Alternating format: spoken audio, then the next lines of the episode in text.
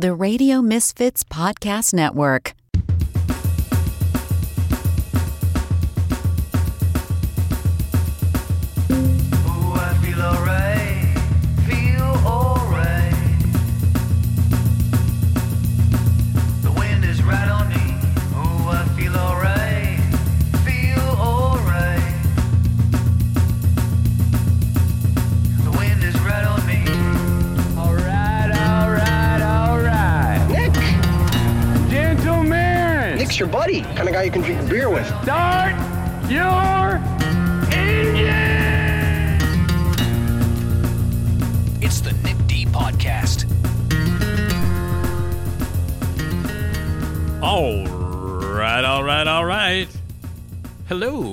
It's the Nick D podcast. I'm your host, Nick DiGilio.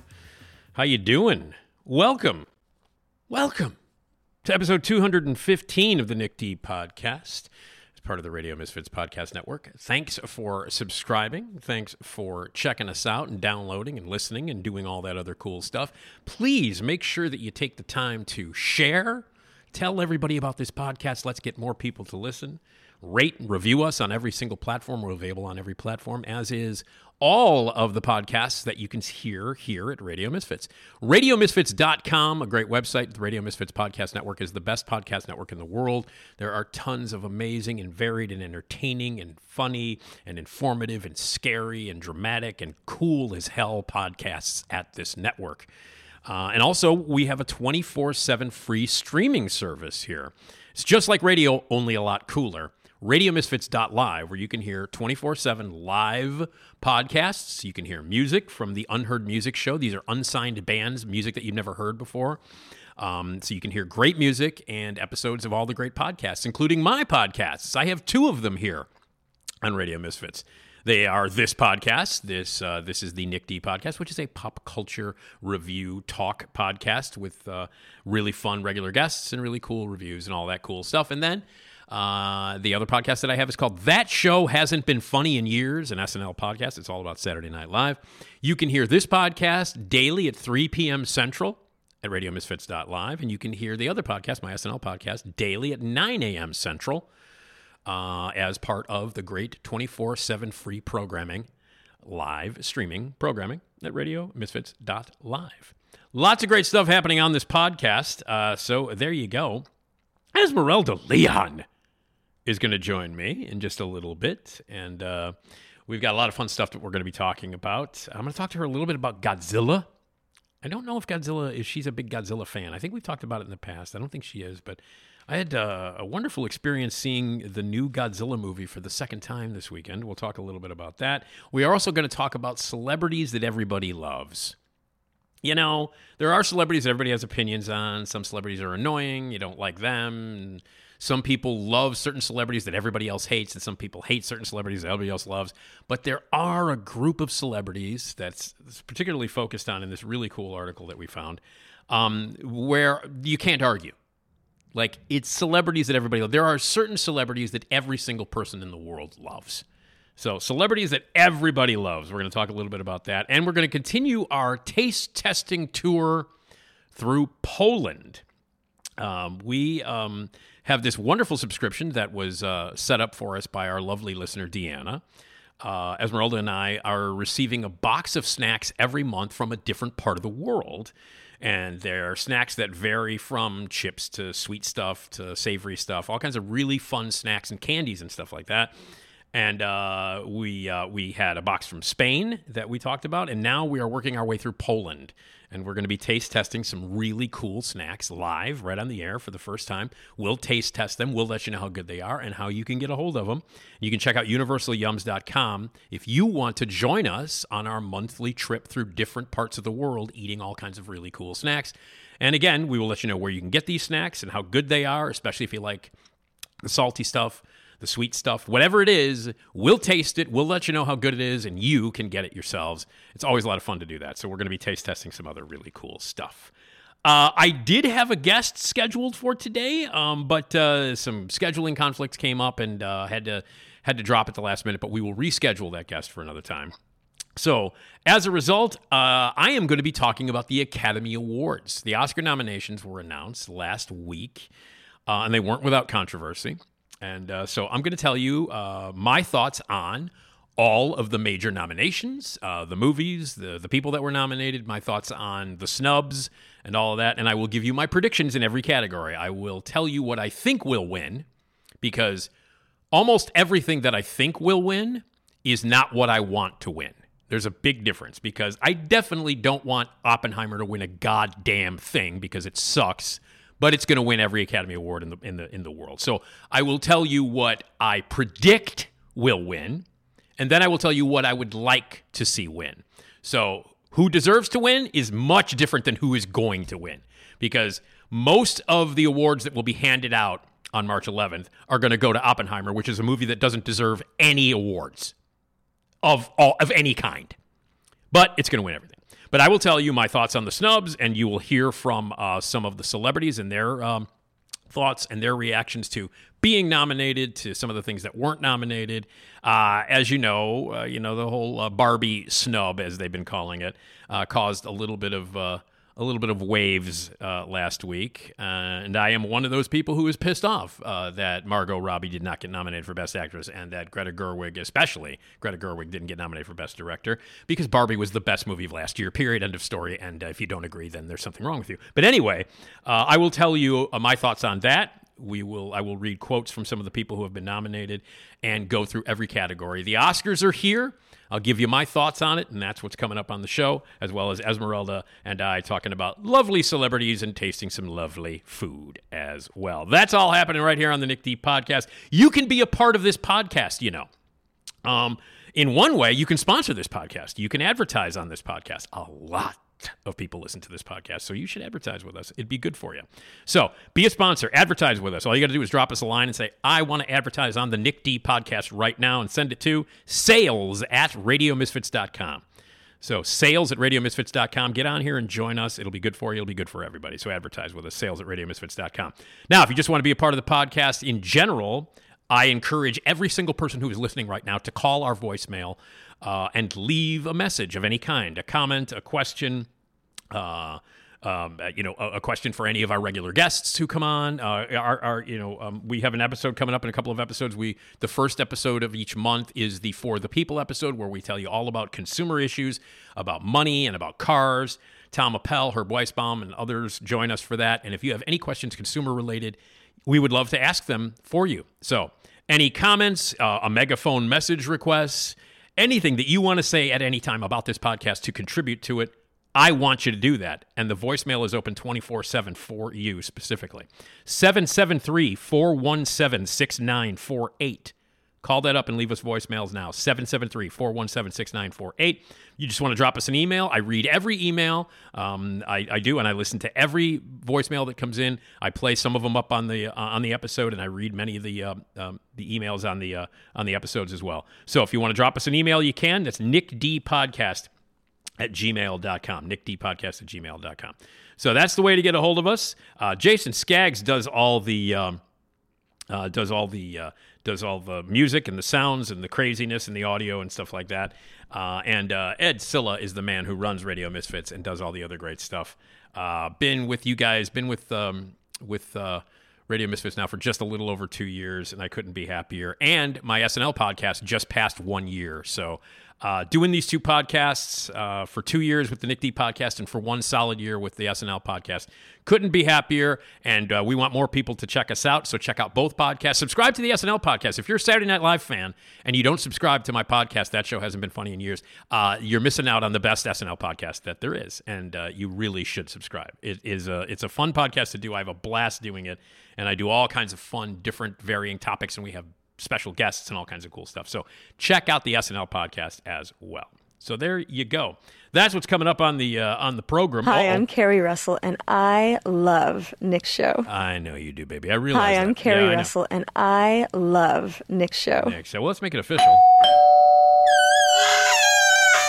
Hi, I'm Keri Russell, and I love Nick's show. I know you do, baby, and I know as I know uh, uh, uh, that uh, Keri. I know you like the Academy Awards. I know you like the Oscars, and at some some point in the in, in your career, you will be nominated and hopefully win an Academy Award.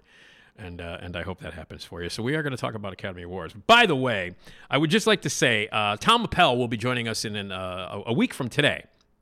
Uh, a week from today will be the first Tuesday of the month, which means the first uh, episode of, of, of, Tuesday episode of each month is a For the People episode. Tom Appel is our car guy. He's our car expert from Consumer Guide Automotive. Well, uh, Bill Anderson, who is Tom Appel's UPS driver, long story, uh, sent me an email. And again, if you want to send an email, I love reading them. NickDpodcast at gmail.com. Nick and Esmeralda, hi. Wanted to say hi to both of you. I have been out at UPS. I had my knee replaced and I was off for the route for 10 months. Now I'm back, getting back into the swing of things. I drive by Tom's and I see the cars that you discuss with him on the first Tuesday of every month. It's nice to see them in person while I'm on his street. Yes, this is Tom Appel's personal UPS guy, and we talk about Tom test driving. He test drives cars every month. Um, you know, every couple of weeks, he's driving a brand new car to test drive it and write all about it and review it at Consumer Guide Automotive. And so Bill, the UPS guy, gets to see these cars in the driveway. So anyway, um, I'm sorry to hear about the issues that you've been having with your parents, and I've been having some issues with my parents. Um, my mother um, has been uh, diagnosed with some dementia, and my father uh, had a heart condition, and they both have been separated from each other and dealing with it. And I'm an only child, and I've been dealing with my father's physical stuff and my mother's mental stuff. It has not been a good couple of months. In fact, it's been a terrible couple of months, to be honest with you. And I'm an only child, and all of the stuff has been falling on my shoulders. So one of the great releases that I have is this podcast, um, and is hearing from you guys and uh, and all the wonderful support that I get from you, my subscribers and listeners, and all that cool stuff. It's been a very, very, very, very rough couple of months, um, and uh, the light at the end of the tunnel has not been seen yet. It's been very, very rough, but I appreciate all the support. And uh, I get by uh, um, with all this stressful stuff that I'm going through by doing this podcast and having the friends that I have and and talking to you guys. So thank you for that. And Bill, thank you for that. Uh, my parents have been gone uh, a long time, but my spouse's mother is going through a similar situation. We understand the stress and uncertainty of your dilemma, and our prayers are with you. Just wanted to thank you both for everything that you do, regardless of life's curveballs. Being such a longtime fan of you both, I can't imagine not hearing your stories and laughter to brighten our days. Uh, the rat hole, which we talked about on the last episode, the famous Chicago rat hole in Roscoe uh, Village, is so stupid that we have to fill our lives with these things to distract us from the bitterness of the real world. Anyway, thanks for keeping our spirits up and God bless. Say hi to Tom um, uh, when you hit record on that first Tuesday in February. So uh, there you go. A lovely little note from Bill. Tom's a UPS driver. And I would love to hear from you. Again, you can call us at 773 417 6948, or you can uh, drop us an email at nickdpodcast at gmail.com. Uh, and you can also uh, be congratulated. And after I congratulate you, or after actually, technically, Jason Skaggs congratulates you, it's Oscar Talk right here on the Nick D Podcast, Radio Misfits Podcast Network. Congratulations. You're about to listen to the Nick D podcast. It's by far the best decision you've made today. It makes the other podcasts seem like crap. Oh, yeah, don't be a jagoff.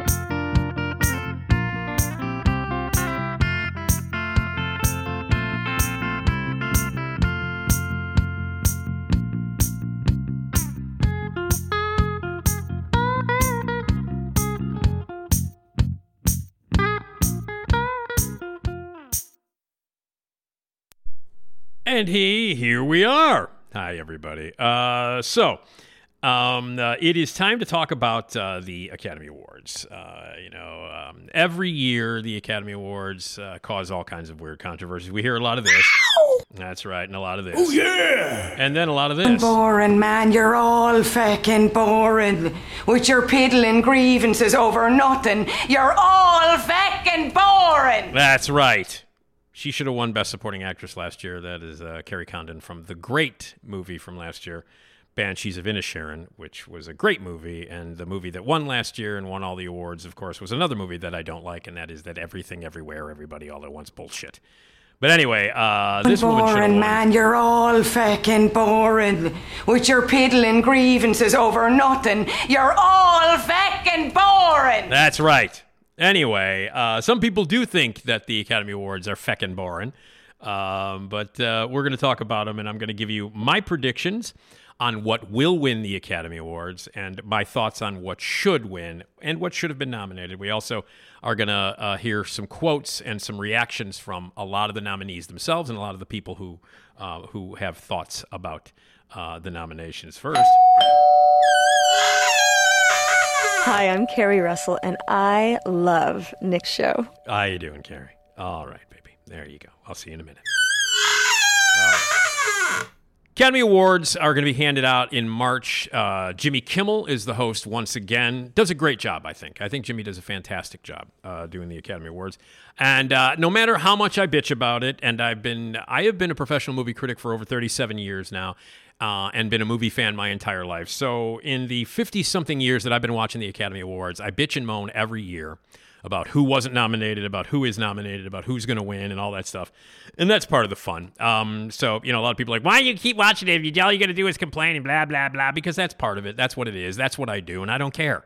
I'm a movie fan. I'm a movie critic, and I, I and I love the movies, and I love the awards season. I think it's ridiculous, and I you know and I agree with people that it's a bunch of rich people patting each other on the back and giving themselves awards. But I don't give a shit. I love it. It's great. Lighten up to all the people like, ah, I don't want to watch this self-congratulatory assholes, these rich people, blah blah blah. Yeah, I hate rich people too. But uh, but you know what? The awards are fun.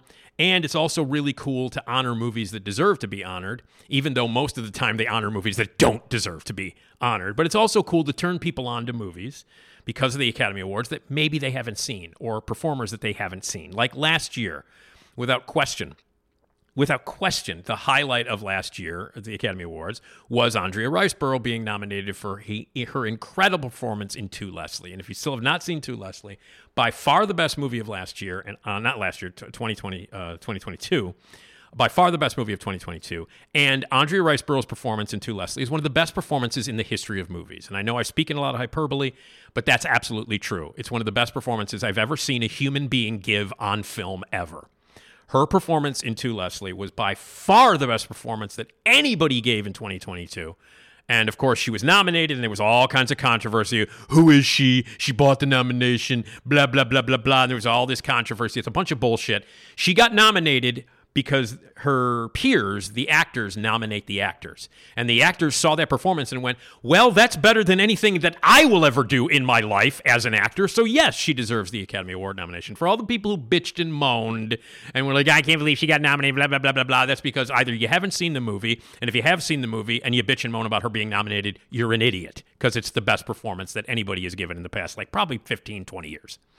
So that was by far the highlight of last year's Academy Awards, the nomination of um, um, of Andrea Riseborough and the fact that like she was in all the at all the parties and uh, you know and all the events leading up to it, the awards ceremonies and all that stuff leading up to it, and the fact that she was actually you know a nominee and uh, you got to see her at the Academy Awards. Of course, there was not snowball's chance in hell that she was going to win.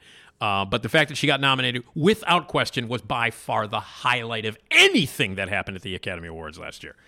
Last year, the big winner was Your Everything Everywhere All at Once, which is not a good movie. In fact, it's an actively bad movie. And it's astonishing to me that people think it's that good.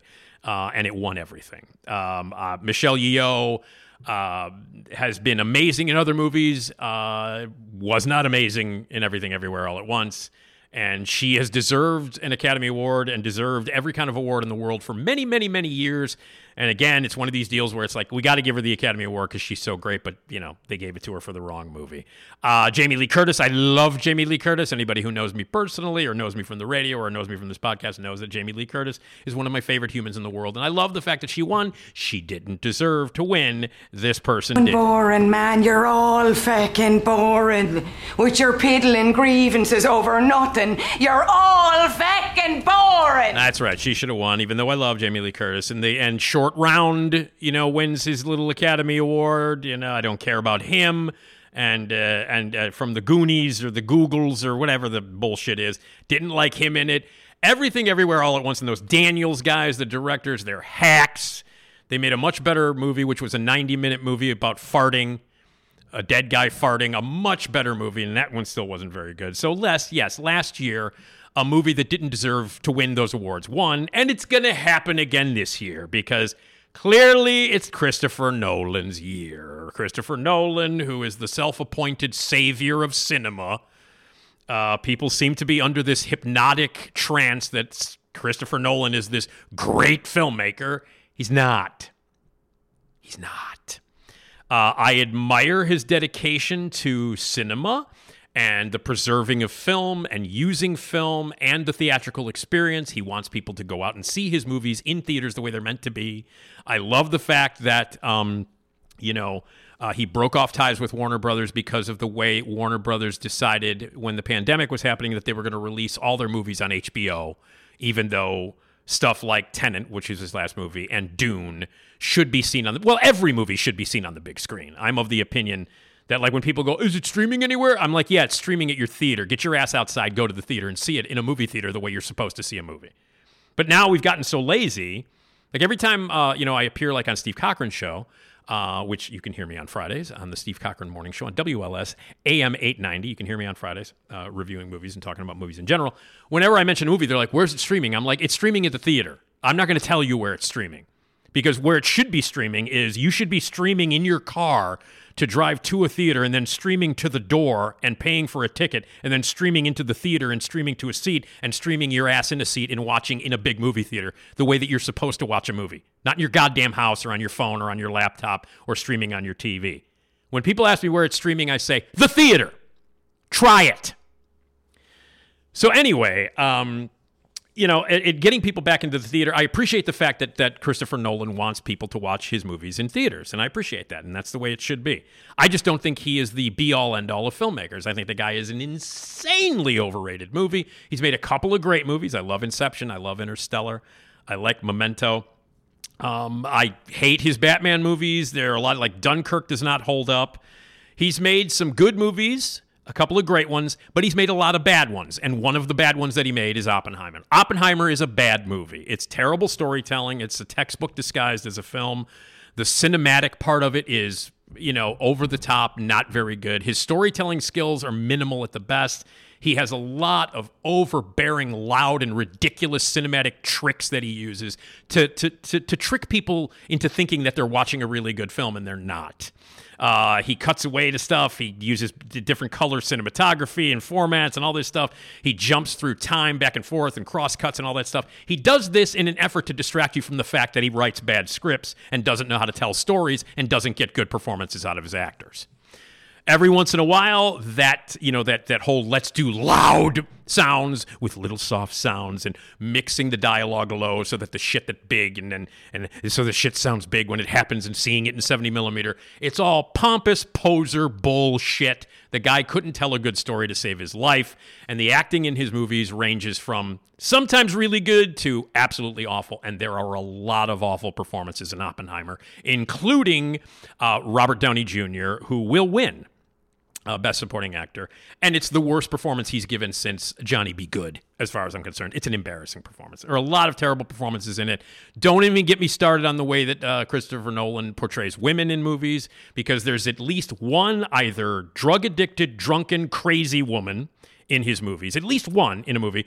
And in Oppenheimer, there are two. You get the crazy, drunk, drug addicted, suicidal, lunatic women because every portrayal of a woman in 90% of Christopher Nolan's movies contains the fact that they are in they are not they were in they are imbalanced that they're crazy that they're on drugs that they're suicidal that they're lunatics and that they cause the male characters in the movies lots of problems that seems to be an issue that Christopher Nolan might want to deal with in a therapy session, not in a two and a half hour movie that I have to sit through. So I do not like Oppenheimer. It is not a good movie. So let me just say this most of the awards that I'm going to go through are going to be won by Oppenheimer.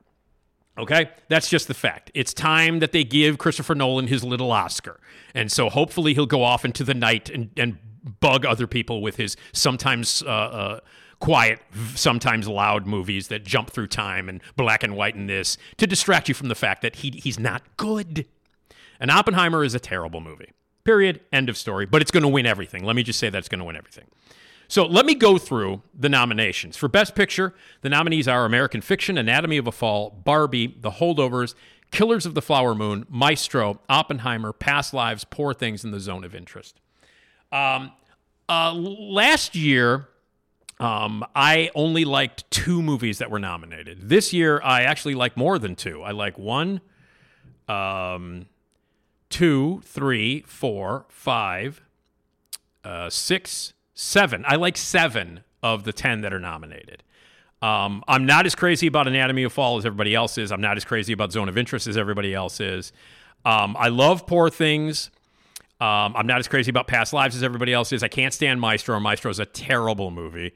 Uh, it's one of the most self-indulgent, egotistic movies that has been ever been ever been directed and written by an actor. It's embarrassingly bad. Love The Holdovers, love Killers of the Flower Moon, and I love American Fiction. Uh, my choice for Best Picture of the Year is Barbie, and the fact that Greta Gerwig did not get nominated is horseshit. It is. And I don't care. Oh, she was nominated for producer, so she's still nominated. She got nominated for uh, screenplay. Yeah. And Margot Robbie is a producer, so she got nominated too. All these idiots who are like, they didn't get shut out, they got nominated. Margot Robbie got nominated. Shut up. You know what the point is. Margot Robbie should have been nominated for Best Actress. Greta Gerwig absolutely should have been nominated for Best Director because she was the best director of last year. So shut up. But it's going to go to, of course, Oppenheimer. Best Actor, Bradley Cooper, uh, Maestro. Uh, Colman Domingo for Rustin, Paul Giamatti for The Holdovers, Cillian Murphy for Oppenheimer, and Jeffrey Wright for American Fiction. Okay. Uh, so I want Giamatti to win. Who deserves to win? Paul Giamatti by far should win for the holdovers, but I think they're going to give it to Cillian Murphy because the undeserved Oppenheimer train is going to be rolling through. So there's that. Best actress: uh, Annette Bening in Nyad, Lily Gladstone, Killers of the Flower Moon, Sandra Huller for uh, Anatomy of a Fall, Carey Mulligan for Maestro, and Emma Stone for Poor Things. Uh, Margot Robbie did not um, make it uh, in this one because a lot of people think that Annette Bening came in and took the the slot from her. Um, I do. I, I, think Carey Mulligan is fine in Maestro because it's a terrible movie. She's fine in. Sandra Huller is fine in Anatomy of a Fall. Lily Gladstone is good in Killers of the Flower Moon. Annette Bening is great in Nyad. But the best performance here is Emma Stone in Poor Things, and she deserves to win. Uh, I don't know what's going to happen here. Um, it could go if it doesn't go to Emma Stone, it'll go to Lily Gladstone for sure. Uh, but Emma Stone deserves it. It's the best performance that anybody gave last year. Uh, it is by far the best performance. It's an astonishing performance. If you have not seen Poor Things, and if you have not seen Emma Stone in Poor Things, you have missed out on the best performance that any human gave in 2023. And it's a remarkable and weird and awesome movie, one of the best of last year. Emma Stone deserves to win it. Uh, and she might. She just might. But there is a possibility that Lily Gladstone will take it.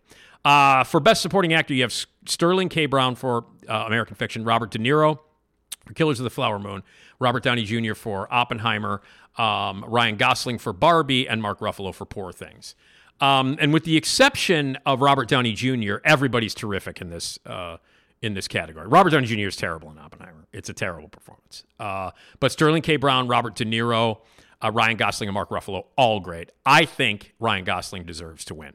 Ryan Gosling deserves to win, but without question, uh, the lock for the night for sure is Robert Downey. Robert Downey Jr. is going to win for Oppenheimer uh, because he's been nominated twice before, and of course his his story of his comeback is still legendary, um, and people love him in Hollywood. Uh, and again, everything Oppenheimer is going to win, even if it doesn't deserve, and he doesn't deserve to win, but it will win.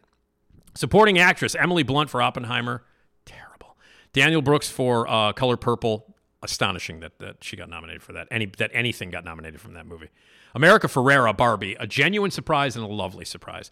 Jodie Foster for Nyad and Da'Vine Joy Randolph for The Holdovers. Uh, Da'Vine Joy Randolph for The Holdovers deserves to win. She should win. It's a great performance in a great movie, and I actually think she's going to win. I will say this: uh, I think Emily Blunt, even though she's in Oppenheimer, which is probably going to win ninety five percent of its awards, she won't win. I think it's going to go to Da'Vine Joy Randolph for The Holdovers. So there you go. For Best Director, Jonathan Glazer for The uh, Zone of Interest, Yorgos Lanthimos for Poor Things, Christopher Nolan for Oppenheimer, Martin Scorsese for Killers of the Flower Moon, and Justine Triet for Anatomy of a Fall. And that was your surprise there, was uh, Justine Triet for Anatomy of a Fall, uh, getting the nomination that Greta Gerwig not only deserved, but she deserved to win. Uh, not a big fan of Anatomy of a Fall. A lot of people have loved it. I think that uh, the director, and she's also the screenwriter, does a really, really unfair uh, storytelling trick. Uh, and I don't want to give anything away, but about halfway through the movie, um, the the director decides to share something and then not share something with the audience in a very unfair, very cheap way. uh, to get uh, a response from an audience in a very unfair, cheap, and ridiculous storytelling gimmick. And I hated that. So who's going to win? It's going to be idiot uh, Nolan. So Christopher Nolan's going to win, but it should be Yorgos Lanthimos for Poor Things. Technically, it should be Greta Gerwig who should have been nominated, but she wasn't. Uh, let's go on to some of the other uh, stuff here. Adapted screenplay, American fiction, Barbie, Oppenheimer, Poor Things in the Zone of Interest. Uh, Barbie deserves to win, but Oppenheimer will. Um, and the fact that Barbie is in the adapted screenplay category is completely absurd.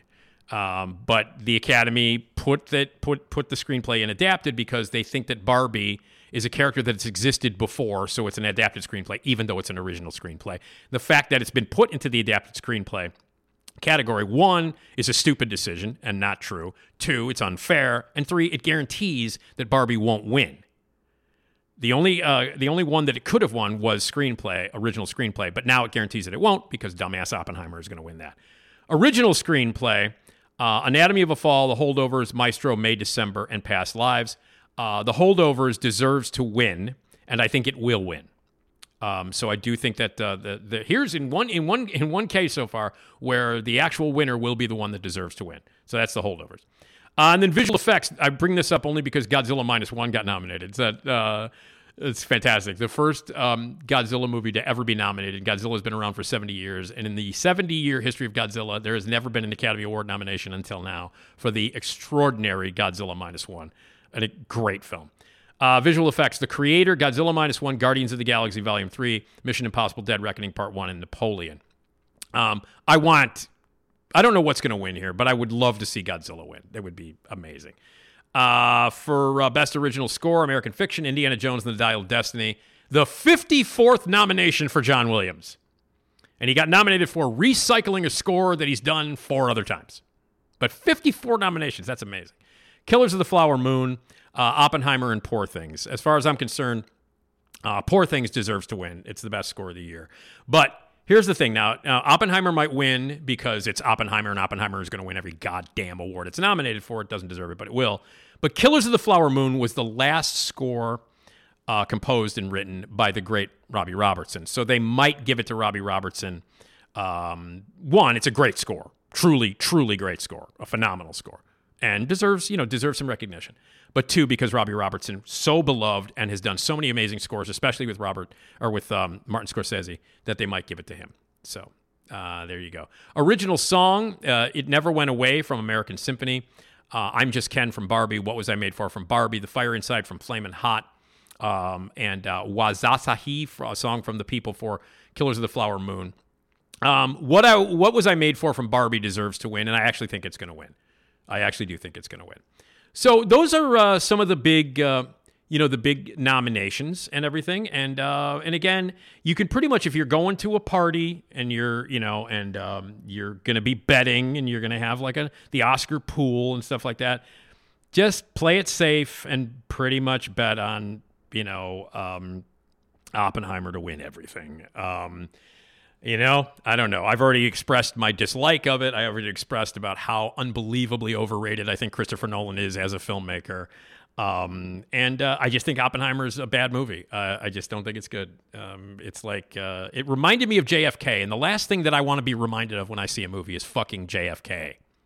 Like that's one of the last movies in the history of films that I ever want to be reminded of when I'm sitting in a theater. When I walk into a theater, I hope to not think of JFK when I see movies.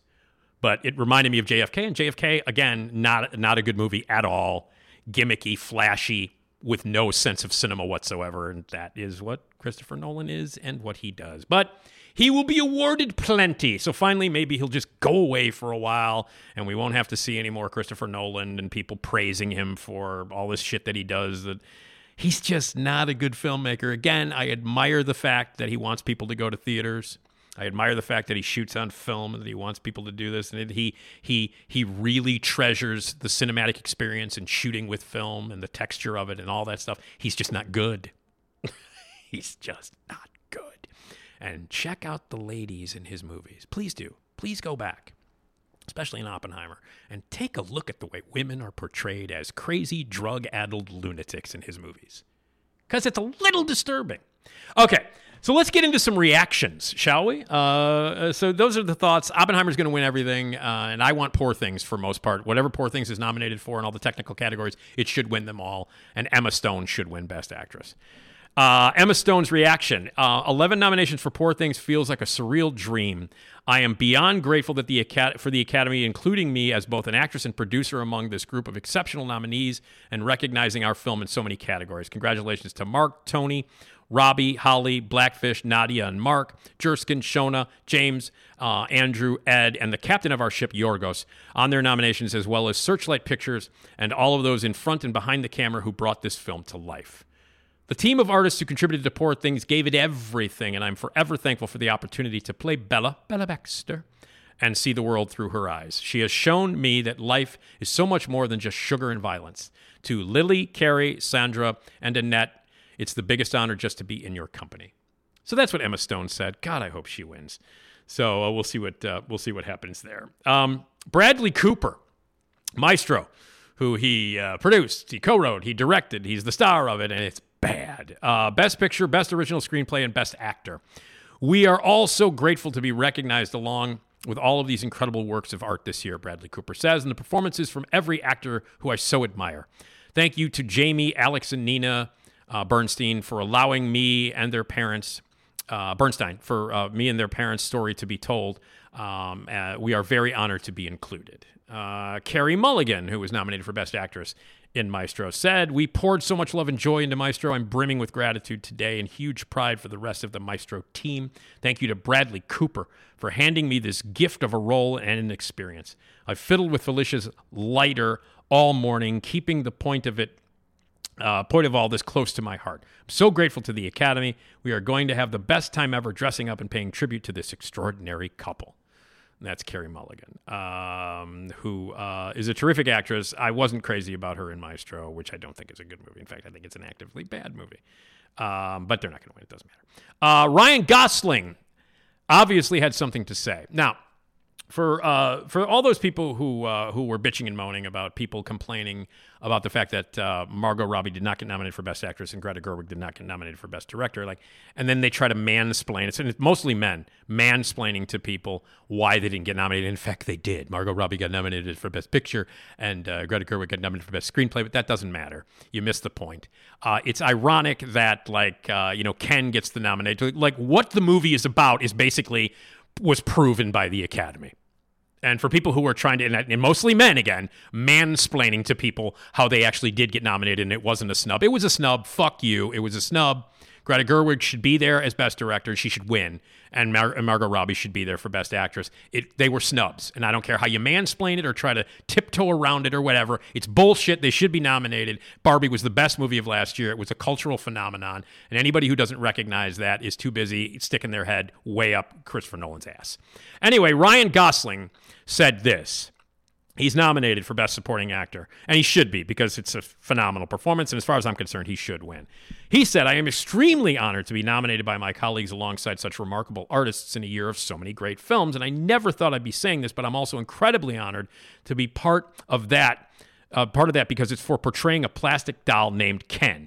But there is no Ken without Barbie, and there is no Barbie movie without Greta Gerwig and Margot Robbie the two people most responsible for this history making, globally celebrated film. No recognition would be possible for anyone on this film without their talent, grit, and genius. To say that I'm disappointed that they are not nominated in their respective categories would be an understatement. Against all odds, with nothing but a couple of soulless, scantily clad, and thankfully crotchless dolls, they made us laugh. They broke our hearts. They pushed the culture and they made history. Their work should be recognized along with every other deserving nominee. Having said that, I am so happy for America Ferrera and the other incredible artists who contributed their talents to making this such a groundbreaking film. That is the greatest reaction that you could possibly have, and everything he said is correct. Uh, Annette Bening, nominated for Best Actress for Nyad. Her response was I'm thrilled and over the moon with excitement to be nominated for an Academy Award alongside my partner in the film, Nyad, Jodie Foster. Onward. Great performance, by the way, in a terrific movie. If you've not seen Nyad, it's available and it's streaming on Netflix. Uh, you missed your chance to see it in the movies, in the theaters. But it's great. Annette Bening is tremendous in it. Jodie Foster goes without saying is great as well. By the way, if you're not watching uh, True Detective Night Country. Get on it!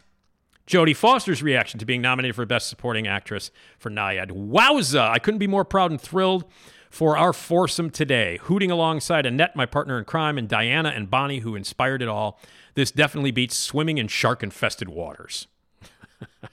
America Ferrera got nominated for Best Supporting Actor in Barbie. A genuine surprise, but deservedly so. And again, America Ferrera, who's great in the movie, delivered the best monologue of last year by far. One of the greatest monologues of all time, one of the most important monologues, stirring, beautiful, moving, and of course, you know, uh, nominated in the adapted category. anyway, America Ferrera, Best Supporting Actress in Barbie, says, I'm stunned and so moved to be nominated among the brilliant artists who have done beautiful and important work this year. Uh, and I'm so proud to bring a Latina Latina uh, representation to the Academy Awards. Um, may the diversity of voices acknowledged by the Academy continue to grow. I am thrilled to celebrate my phenomenal with my phenomenal Barbie family and their uh, achievements. Greta Gerwig and Margot Robbie made history and raised the bar with Barbie. The cultural and industry impact they've achieved will be felt for generations and generations, and I am so thankful to them for asking me to be a part of it. So uh, there you go. Jeffrey Wright, Best Actor for American Fiction, a fantastic actor. This is one of the best roles, if not the best role he's ever had. Jeffrey Wright is one of those guys, uh, an incredible stage actor, incredible work on television and in movies. He's one of those guys. Jeffrey Wright is one of those guys who has been around for decades and consistently does amazing work. I've, got, I've had the honor of seeing him on stage and the joy of watching him on stage. And to watch him on TV shows and in movies, he's one of the most consistently brilliant, original, and awesome and powerful actors on the planet. And to see him just tear it up in American fiction, which is such a great performance and such a great, clever, and funny and, and, and powerful film. Uh, it's great that Jeffrey Wright got the recognition. He's nominated for Best Actor. My thanks to the Academy for this recognition, not only of my work, Cord Sterling's, and Laura's, but the work of everyone who poured their talent into our film. We did this together. We loved making American fiction. We thought it might be special. To be included among the other nominees this year is beautiful acknowledgement of our efforts to make it so. Um, and uh, so he's very, very, very thrilled about it. If you've not seen American Fiction, you should. It's a really, really terrific movie. A terrific movie. It's uh, it's in theaters right now, so you should check it out. Paul Giamatti, who was not nominated 20 years ago for Sideways, and it's one of the most one of the one of the most criminal uh, um, uh, things that has ever happened in the Academy Awards. Uh, he wasn't nominated for um, for Sideways for Best Actor, which is ridiculous. And even more uh, uh, insulting is the fact that Jamie Foxx won for Ray that year. And you look back at it, which performance holds up more? Without question, it's Paul Giamatti's. But Giamatti gets his Best Actor nomination here, and I hope he wins. Here's what he said I'm genuinely flabbergasted by this morning's news. It's such an incredible honor to be acknowledged by the Academy like this, and such a wonderful thrill uh, to be a part of uh, this Hollywood tradition. I am so happy for this beautiful film, for the entire cast, incredible crew, and the great folks at Focus, and our producer Mark Johnson, writer David Hemingson, and my holdovers family, Da'Vine and Dominic. Alexander Payne has been an incredible friend and collaborator, and I will forever be grateful for him giving me the kind of this kind of role every actor hopes to play. My love and thanks to everyone. Robert Downey Jr., who will undoubtedly win for Oppenheimer, even though it's his worst performance since Johnny Be Good. Uh, Best Supporting Actor. Uh, waking up to all of these nominations for Christopher Nolan and his many talented collaborators in an absolute is an absolute delight. It's been an honor of a lifetime to be a part of the cinematic masterpiece that is Oppenheimer. and it's a privilege to be an Academy member nominated alongside such esteemed company. And there's Robert Downey Jr. He's going to win. Uh, Emily Blunt, nominated for Best Supporting Actress for Oppenheimer. I'm completely overjoyed and overcome. Uh, weak legged and immensely grateful for this moment. It goes without saying that this staggering film has changed my life. Colossal congratulations to my Oppen homies who all blew the doors off the place in their fields. We are uh, we are a family, and so to raise a, we so to raise a glass to my friends for this euphoric feeling indeed. Uh, Robert De Niro's reaction to Best Supporting Actor nomination for Killers of the Flower Moon. It was a privilege to work um, with Marty Scorsese, Leo DiCaprio, and Lily Gladstone and the full cast and crew of Killers of the Flower Moon. It was also a mission for us. We committed to honestly and sensitively representing the history and the spirit of the Osage people uh, and the entire Osage Nation. We thank you for trusting us with your story. Um, and uh, Martin Scorsese says, It's deeply gratifying to receive this recognition from the Academy for myself and for so many of my collaborators on Killers of the Flower Moon. It was a remarkable experience to make this picture, to work together with the Osage community, to tell the story of a genuine American tragedy hidden in the shadows of official culture uh, for far too long. I only wish that Robbie Robertson had lived to see his work recognized. Our many years of friendship and Robbie's growing consciousness over of his own native heritage played a crucial role in my desire to film this film. Um, so there you go. Those are uh, those are some of the uh, some of the great reactions uh, to um, to being nominated. Um, so those are the nominees. Those are my thoughts on it. Uh, you know, I'm bitching and moaning. I yell and scream all the time, and I do that because it's the Oscars. And uh, you know, I've been a part of the industry now for over 37 years, and uh, and the Academy Awards are when I get to vent and go a little nutty. Um, they often honor the wrong movies, and sometimes they honor the right movies, but it's all just fun. I will watch it. I will have a great time. Jimmy Kimmel, I think, will be great. And uh, the highlight for me, and it better happen, is uh, Ryan Gosling performing I'm Just Ken. For my money, that'll be absolutely the highlight of the entire evening, and it better happen. So they better have a big production number, bring out a bunch of the guys from the movie, and have Ryan Gosling perform the hell out of I'm Just Ken. That'll be the highlight of the whole night. Um, but Oppenheimer's going to win everything. You can pretty much bank on that. Um, and again, some of the other, you know, the other major categories. Um, like I said, best actor, I think Giamatti is going to win it. I'm pretty sure Giamatti is going to win it, and he deserves to win it. Oppenheimer will win Best Picture.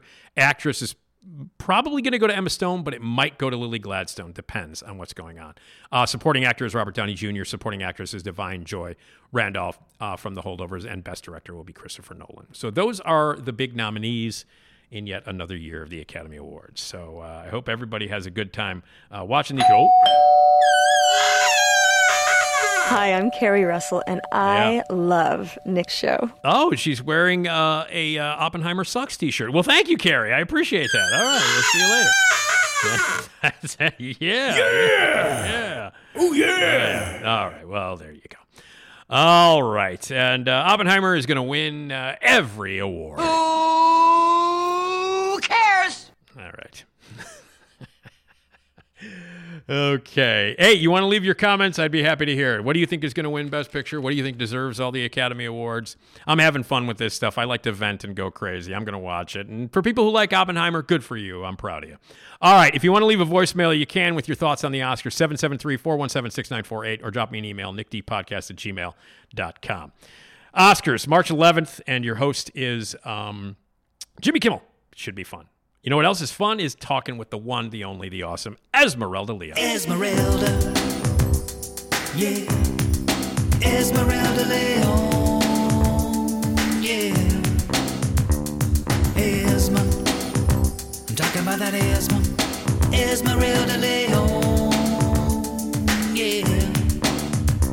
Esmeralda. Yeah, yeah. Oh, Esmeralda Leon. Yourself some Esma. Love me some Esma. Esmeralda Leon. Yeah. Esmeralda. Yeah. Esmeralda. It's time Esmeralda. for Esmeralda Leon to join us on the Nick D podcast. Hi, Esmeralda. Hello. How are you? I'm doing good. How are you? Right, not bad. You know, it's a it's a Tuesday, and uh, Mm-hmm, it's, it's the la- it's the last Tuesday of January. The month has gone by fast. Am I nuts, or has the month gone by fast? Yes. It seems to have slowed down though because I keep thinking any day now like tomorrow it'll be February Yeah, and there's still at least uh, another day. yeah, yeah. So who knows what's going to happen on the 31st? Uh, be- because of it what doesn't change. It'd be like Twilight Zoney. it's hard Like, for me no, to. No. It, it's hard for me to kind of be another uh, uh, objective about uh, time right now because like since the end of November, I don't know what fucking day it is because of the stuff that's going on in my personal life. You know, there's, Yeah. there's there's a lot of like weird, stressful stuff going on with my with my ailing and elderly folks, and uh, I've been dealing with that on a on a daily basis for hours and hours and hours every day. And so I don't know. Sometimes I look and I'm like, oh, it's January. Okay, I thought it was March already. uh, are you sure it's not 2028? Because that's kind of what it feels like right now. But um, Right. but January seems to have kind of scooted right past. Um, but there you go. Um, all right. Well, so um, we have these. Uh, we have. We're going to get to this in a, in a little bit, but we have this fantastic box from Universal Yums, which we talked about before. Um, every month, um, Esmeralda and I will receive a box from Universal Yums. We were signed up to universalyums.com from our great friend Deanna because uh, she knows that we like to eat uh, and, ta and taste test some fun and weird foods. We've been doing this for how long? We've we been doing this, Esmeralda? yeah. We, we've been doing it for a while, right? Uh, probably since the start. Yeah, yeah. And um, so there's this company called Universal Yums, which we've talked about, and um, they send you a box from a different part of the world every month, and it's loaded with snacks that are they range from savory like chips and things like that to candy and gummies and stuff like that. Um, and then you get like a, a map of the country or the area that it's from or the region, and then a booklet with a bunch of fun, sort of interactive activities that are aimed at like kids and goofballs like me and then details about every single snack that shows up in the box. So we've got a couple of more as we continue to tour Poland. And we've got some coated peanuts that we're going to be uh, tasting. And uh, what is this other thing? Oh, two crunchy cookies Uh, with lemon cookies? cream. Yeah. Yeah. Two, uh, and I'm interested about the uh, the coated peanuts, which we'll try later you know, when we taste test it. I'm not going to try to pronounce the company name because I'm just going to. Um, yeah, I don't know. it's it's paprika uh, flavored coated peanuts.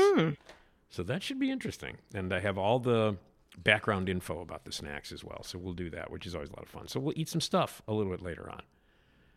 Very So, uh, nice. so there you go. Um, so uh, Esmeralda, this is this is uh, kind of crazy. Are you a Godzilla fan, by the way? Um, yeah, I don't hate him. I Yeah. don't uh, follow his career as closely as some. well, I don't know if you've heard about the latest Godzilla movie, which is just sort of like becoming this, you know, this massive phenomenon. Uh, it's called Godzilla minus one, Mm-hmm. um, and it in fact was nominated for an Academy Award, um, and Oh, uh, for for best visual effects. And it's the first time in this is the 70th anniversary of Godzilla. Godzilla 70 this year. Wow, he Isn't looks good. He looks looks good. he does. He's had some work done. I think.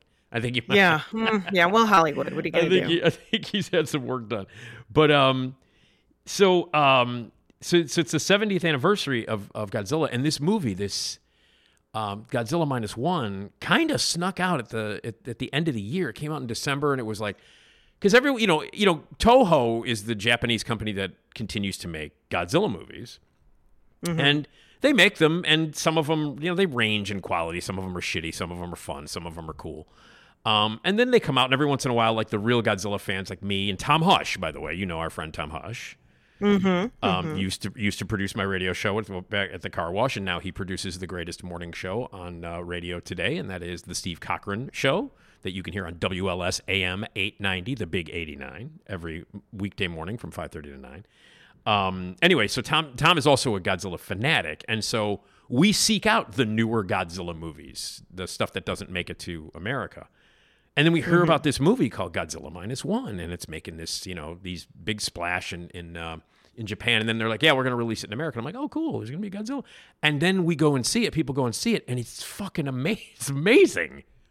It's like really, it's like legitimately great. It's like a legitimately great movie. Perhaps, and I think, and having seen it a second time over the weekend, it's the best Godzilla movie since the first one. It's like Oh literally wow. it's the best Godzilla movie in 70 years.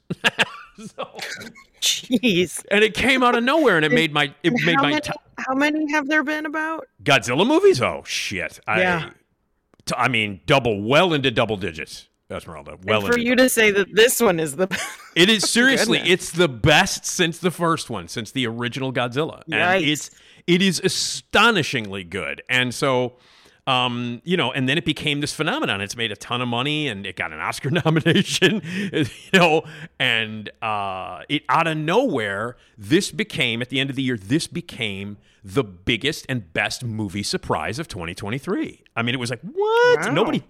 So well. That's nice. That's nice to hear. Just because like you said, well, as you're saying, that the only good one was the first one. So Yeah, I guess no. there's There's been there've been, been- good ones. There been no. There's been a lot of good ones. I'm just saying that like no. I mean there have been great ones, but like this is like the best because the first one is still like the best and it's the most serious and it was the first Godzilla movie when it came out. It was only uh, uh, I don't know seven years or six years after Hiroshima. And Mm-hmm. the movie is about Godzilla is a result of uh, radiation and nuclear uh, nuclear bombs and the movie is an allegory about Hiroshima, and and it, it's a very dark movie. The first Godzilla is a very very dark allegory, and this new one is the same content. It was like, wait a minute, I just thought it was going to be Godzilla running around knocking shit over and stepping on stuff, you know, like you always expect. But like this movie is. This movie is like deep and sad and beautiful, and it also kicks ass as a Godzilla movie. So, the reason I bring it up, the reason I bring it up is because my girlfriend Julie's not a Godzilla person, okay, at all. Mm-hmm. And she was curious because she read all about it and was like, "Wow, I'd really like to see it." And she has seen little bits and pieces of guys. You know, here's the thing, Esmeralda, like like you, she's a woman, and like women, I think, like the Stooges, they don't give a shit about Godzilla. You know what I mean? I don't mean to sound like that might be a cliche or whatever, but I think most most fans of Godzilla are dudes. You know what I mean? I. Mm-hmm. And I really think dudes of a certain age, like guys in their like 40s and 50s, have a very weird emotional attachment to Godzilla because a lot of us watched Godzilla movies every Saturday morning, you know, on a black and white TV. It was it just has a lot of, you mm-hmm. know, like the Stooges. I watched the Stooges growing up. And a lot of girls didn't do that when they were growing up. Like, I'm not going to watch fucking Godzilla, you know? so, yeah, yeah. So, and that's, I mean, that's, now, did your brother enjoy Godzilla? Do you know, is your brother a fan? Um, I don't think so. No? I've never seen him talk about it or look at it or anything like that. Okay. Well, so Julie was curious, and I'm like, well, if you want, they're re-releasing Godzilla minus one this weekend, and, and I was telling her like uh, leading up to Friday, this this past weekend, and I said it's being re-released, and it's also being released in black and white because the first Godzilla movie was in black and white, and the the director of this one was like, I want to release it in black and white because I originally wanted to shoot it in black and white. So they released it. The title of the movie is Godzilla minus one. That's the title of the movie. But this weekend, when they re-released it, it's Godzilla minus one minus color. Is what they call it. Is what they call. It. so Julie's like, "Yeah, I'd love to see it." I'm like, "Okay, well, let's go nuts and see it in that 4DX theater." Now, Are you, you familiar with the 4DX? Where they spray you with water and all that. With- yeah, where they sh- it's like a goddamn carnival ride, or the uh, you know yeah. the all the seats like lift up and shake, and you shimmy, and there's water shooting at you, and, and lasers, and you know, uh, uh, uh, like uh, strobe lights and big explosions, and smoke fills the theater. You know, it's like a it is literally like a theme park ride, but you're watching Yeah. a movie. And so Julie's like, okay, cool. And we went, and it was fucking spectacular. and it was great. And it was the black and white looked great, and the seats were moving around. And afterwards, Ju- Julie cried during it. Wow. She's like, this movie was beautiful. And now she loves Godzilla. so Well, that's great. it was a rel- it was a revelatory weekend. You know, it was like, wait a minute, what? And uh, the 4DX works beautifully uh, with with that movie. I saw Dune in that mm-hmm. 4DX, and it bugged me. Like I was like, I don't, mm-hmm. you know. And then like, I don't know. And then they have, you know, they, they have you seen a movie in, in 4DX? I have not. No. Oh, okay. Because the what the only theater that they have it in locally here is that uh, the one on Western, the City North, the Regal mm-hmm. City North on Western, right by the Kennedy. Um, and that's the only one that they have. And I was and I was just like I was joking with Julie. I'm like, hey, we should go see it that 4DX in black and white. It'll be fun. and she was like, okay. And I never expected her to say okay. And I never her, expected her to be crying like during it. Like she was like, oh my god, she was so deeply Yeah. moved by it. And she loved the shaking of the chairs and the smoke being shot all over. She's like, "It was great." I'm like, "Wow, okay." so, but I will if you get a chance and you're and you're up for it, the 4DX crazy shaking cinemas, squirting water and all kinds of shit, it really mm-hmm. works beautifully with the new Godzilla movie. It's it was great. It was great. Mm. So, yeah. Well, it had to be good for something, right? Yeah, yeah. I mean, but when I saw Dune, I'm like, man, you know, like I because like the 4DX is like you're gonna feel the movie. You know how they advertise it. It's like yeah. And I'm like, well, listen, man. If I don't walk out of Dune, you know, with like sand stuck in my ass, if I don't, you know, and and if I don't smell like Jason Momoa's ball sack, I'm gonna be very disappointed. be very disappointed. um, and I just because I love Dune so much, I found it kind of distracting. But it somehow all of that shit worked uh, in in Godzilla, um, and it was mm-hmm. really crowded. Like on a Friday night, a black and white Godzilla movie. it was a big crowd, and people were enjoying having their seats shaken and being thrown around like crazy. Because you get thrown around, like it literally, the seats go bang, bang, bang, and you're up and down. You fly around. I mean, it's mm-hmm, it's mm-hmm. it's it is it's this it's like this short of, of requiring a seatbelt. Like it's that crazy. Wow. So, but anyway, I just was curious as to whether you were a Godzilla uh, fan of, of of any kind. So, you know. did you like monster movies at all when you were growing up? Uh, I wasn't really watching them, No. so no. what were you What were you into when you were What were What were Were there things that you uh, that you enjoyed when you were growing up? Like, did, did, were, you, were there TV shows that you uh, that you got into big time? Were there cartoons? Um, I mean, I was a big, I was a big watcher of uh, Nickelodeon, so I watched a lot of that. Did you now? Were you a fan? Uh, are you are you a little too old f- to have watched uh, the Good Burger guys, the Kellen Keenan, Kenan Thompson? Were you familiar with him before you got on SNL? Um, yeah, I they had passed me up. I Yeah. didn't really watch any of those live action shows. Those were g- a little bit past my prime, but I did watch him and all that. So Mhm. Oh yeah, and all that, Yeah, of course. Yep. I think yep. we're me and uh Kel are we're not exactly the same age. You're but close, I think though. We're or Kenan. Yeah. Um, we are close. Yeah, you guys are So- close. yeah, you, you guys are you guys are close. I think he's I think he's a little older than you are. I think he's a Yeah, he's five years older than me. Oh, so okay, yeah. we. I wasn't watching Good Burger at Gotcha. the time. You. I uh, oddly I was. I'm amazed that I'm amazed that they got a second. They got that movie. They got a second movie. Yeah. Well, you I mean I mean and you know uh, where this comes from. You think you can get me to a hospital? I think I broke my ass. You know that's that's Right. from that's from Good Burger. That's from Good Burger. You think you can get me to a hospital? I think I broke my ass. That was that. That's Abe Vigoda. he says Yeah, that line. yeah. He says that line to Kel and Kenan, You think you can get me to a hospital? I think I broke my ass. which is one of my favorite lines in movie history. And the the fact that Abe Vigoda says it adds you know adds so much to it. Um. So we so you watched the animated stuff uh on on the Nickelodeon. Do, were you Ren and Stimpy? You were Ren and Stimpy, right? Obviously. Yeah, man. Uh. It's amazing to me that kids watched Ren and Stimpy, considering how deeply Right. troubled. It's deeply, amazing deeply- that it was even on I know. when kids were I know. I for I, children. I remember I got I watched uh, uh they featured um Jailhouse Blues, the first Ren and Stimpy episode at uh, an animation festival which played the music box and I saw a screening of it. And after that I was like, "What the fuck is this Ren and Stimpy? Holy shit." And then I saw in the press book that it was like it's going to be on Nickelodeon. It's going to be, you know, a Saturday morning show. And so I kept checking the TV guide every week for Ren and Stimpy because I saw this short. And then when it came on, it just it was. I think Ren and Stimpy is like the greatest. I mean, I, it's like the great. It's like the. I think it's the it's the best animated uh, series of shorts since the heyday of Warner Brothers. I think because I just I think that. yeah. I mean, they're so fucking funny. I mean, do you have a favorite Ren and Stimpy? Uh, do you have a favorite Ren and Stimpy Um, episode? it's the nip nipple salesman. yeah, that one, and then when they they trade places with the babies. yeah. I like rubber nipple sales is good. Call the police. The, the Yeah. with the walrus. I can't imagine being a kid watching that, and because you know, I mean, I was an adult. I was like in my twenties. Yeah, I was like twenty six I mean, or it something. blew it blew your mind when you were Yeah. a kid because you're just like, how is this on? yeah, because even when you're a kid, like you realize you're like, this is weird. yeah. Yeah, yeah, yeah, yeah. This Ren character is psychotic. What is wrong with this? Is and this is a Chihuahua?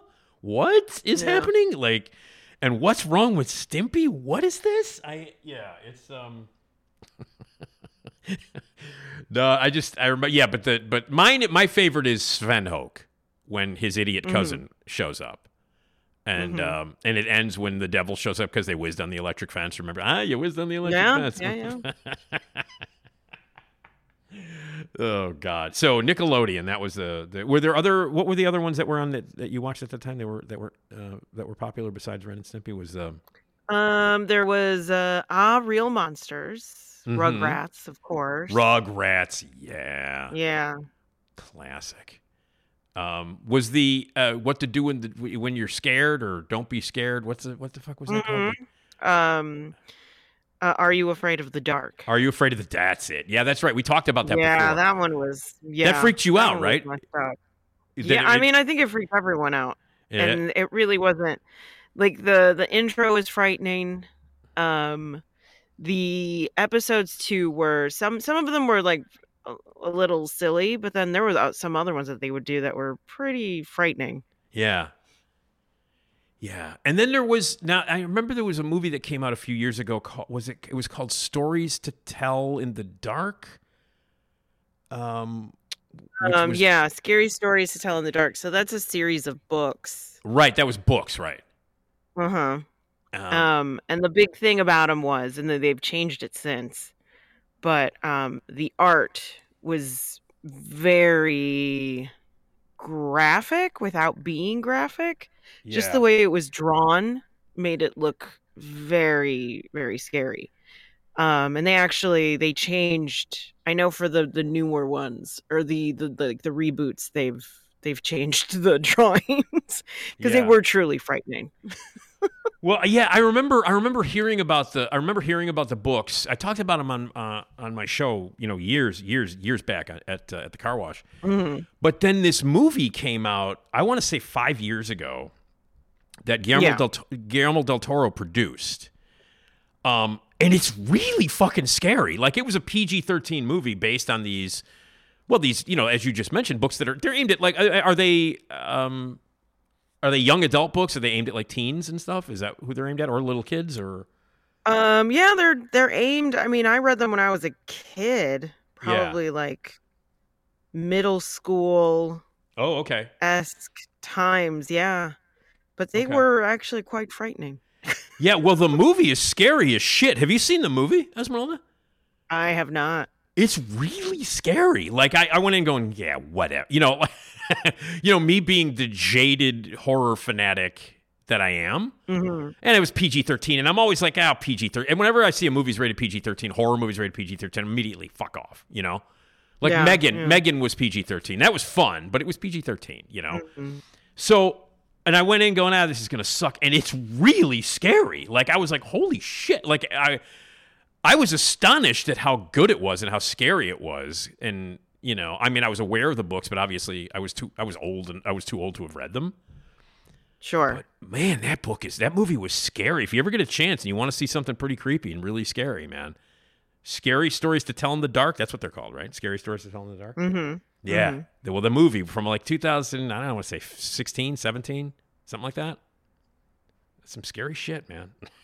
there's a there's a there's a one of the stories in it are uh, uh, well, it's in fact it's not one story. It's a it's a it's one long movie, one story, but it has a whole bunch of elements from different stories that I guess that they had. But one of them involves a fucking Yeah. scare a scarecrow, like some scarecrow Yeah. stuff. Man, hmm that's some it was some scary shit. I was like, what? It, what is? I'm seeing Yeah. a P. I a mean, P- they had to. It wasn't. It wouldn't have been worth it. I think if if they didn't make it scary, because those books were just frightening. Yeah, I guess, man. So And- for the book to like out scare you versus a movie, I mean, they couldn't have. It would have been embarrassing. yeah, I would think. yeah, yeah. Well, if you were a fan of those books, Esmeralda, you should check out the movie. Uh, it's really, I mean, it's surprisingly, really, really good. I mean, so anyway. All right, so the old days of Nickelodeon. Good old Ren and Stimpy. hmm Oh my God. All right. ah, you whizzed on the electric fence, didn't you? but the old call the police. I mean, that's just Yeah. yeah. And then and, and and of course Frank Zappa as the Pope. I mean, that's just you know Frank Zappa providing the voice of the Pope. Yeah. Oh man, and of course, Mr. Horse. Nope, don't like it at all. Uh, John, I had John Chris Kricfalusi on on my show many many years ago. Um, and he's as weird as you would expect. He's a he's a weird dude, and I, he he got Yeah, into some I he got into some that. trouble. Sorry. Yeah, I watched that um the documentary on it. And Yeah. yeah, they they talk about his Yeah, he- problems. He had, yeah. yeah, yeah. I mean, like wor- looking at his work, I'm like, well, this guy's genuinely disturbed. But then, like the shit that they unveiled, I was like, ugh. It's not. It's pretty creepy. But anyway, hmm so but yeah, but you, anybody who would write rubber nipple salesman, there's something wrong with them You know what I mean? Right. So anyway, um, so um, I wanted to talk a little bit about uh, celebs that everybody loves now, and I think that I think that this is an interesting. Did you take a look at the list here of the of celebs? I did. Yeah, yeah. And I think a lot of them are legit. I think that I think it's true. Um, now, are there celebrities that you like that everybody hates? Ha- have you ever thought about that? Because I was just talking about this with Julie this morning. Um, are there any celebrities that you like that people are like, what? You know? Um. Hmm. Because I know that like it's it, I get I mean I you know I you're anybody offhand. because I know your your your hall pass is uh is is is it's kind of unusual. I think Edward Norton is kind of an unusual hall pass. Wouldn't you? Wouldn't you yeah, say? a little bit. Yeah. Yeah, yeah. Do you know who my girlfriend's hall pass is? Julie's hall pass. Are You ready for this? Who's that? Willem Dafoe. I mean, he has his moments. I feel Yeah. like he has. Okay. Okay. He's also. I feel like he's gotten the older he's gotten, the better looking he's gotten. Okay, that's interesting. That's interesting because he's obviously not, you know, you know, the stereotypical good-looking guy, you know. Um, but she's like, yeah, Willem Dafoe. I'm like, oh wow, okay, okay, cool. Yeah, Willem Dafoe does it for her. Um, so yeah, that's that's interesting. Everybody's got a weird like. Uh, but we were talking about like a you know, like a, a celebrity that sometimes you have to defend. Like people always go off on them. Like for instance, I happen to love Courtney Love. I love her, and people fucking hate her. And I mean, she's got a lot of oh, she's uh, demons that she has Oh, been fighting oh, for many there's years. no question that she is a fucked up individual and a terrible parent. but I really, I just love her. I love, well, I, lo- I think she's very talented. I think she's a good actress. I love Hole. I love her music. I think she's great. And I love that she's outspoken and crazy. And I love that. But the thing that makes me mad whenever I like talk about it, um, is like, you know, people diss on her, and then yet like people will go, "Yeah, Keith Richards is cool," and I'm like, "Motherfucker, it's the same thing."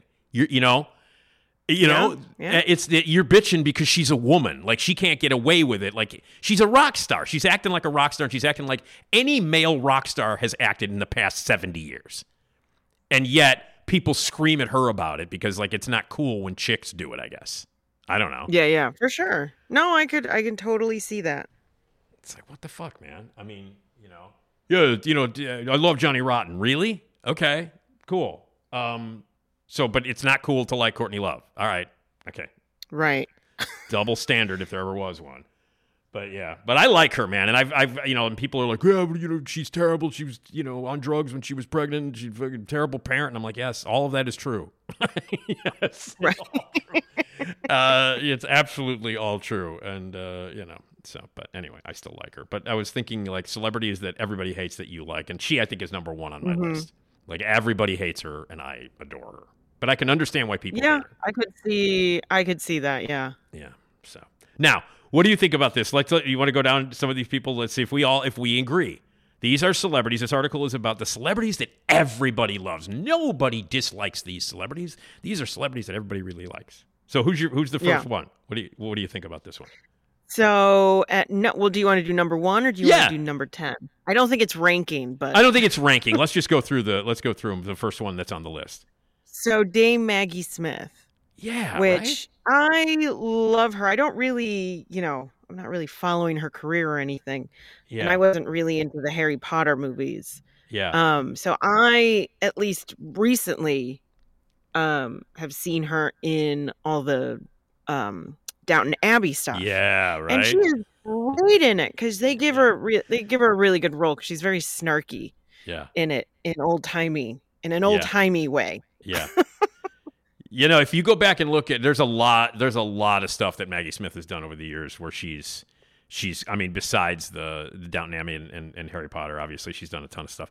The first thing that pops into my mind, um, and it's weird, if you ever want to go back and see her like really kick ass, um, is Mhm. in a Neil Simon movie called California Suite. Mhm. Um, and it is a bunch of sh- uh, a bunch of short stories about people who are s- staying in a hotel. Um, one of them involves Alan Alda and Jane Fonda. They play ex ex husband ex wife. Another one involves Bill Cosby and Richard Pryor uh, Mhm. ha- having a wacky vacation. Um, and then there's one with Walter Matthau and Elaine May. That's very funny. But the one that stands out, and it got Maggie Smith an Oscar nomination, in fact, is Oh. her. She's an actress who is in town to accept an Oscar, and her um, her assistant is Michael Caine. Um, and it's Michael Caine and Maggie Smith just fucking duking it out verbally. It's fantastic. If you ever get a chance, California Suite. Uh, I mean, there's a ton of stuff that Maggie Smith did, but like California Suite, if you ever want to watch watch her just like rock it, you know, and and just Yeah. her her and Michael Caine together, it's great. It's great. Yeah, I could imagine. Yeah, it's great. Another Brit next on the list. How about that? And another uh, Mhm. another Harry Potter vet. Yeah. Uh, the great Alan Rickman. Who doesn't love Alan Rickman? Yeah, I have never heard a bad thing said about that man. Yeah. Yeah. English actor and director Alan Rickman is best known for his iconic roles as Hans Gruber in Die Hard and Professor Severus Snape in the Harry Potter film series. His commanding presence was unforgettable, and his unforgettable voice made him a fan favorite. Morel, um, he died in 2016. He died like right around the same time as Bowie.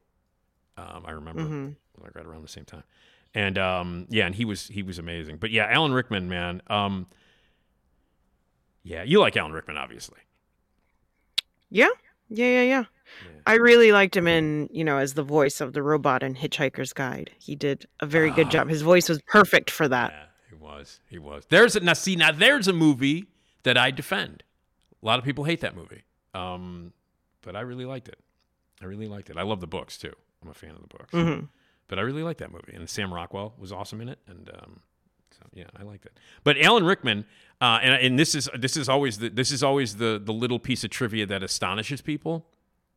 Hmm His first movie was Die Hard.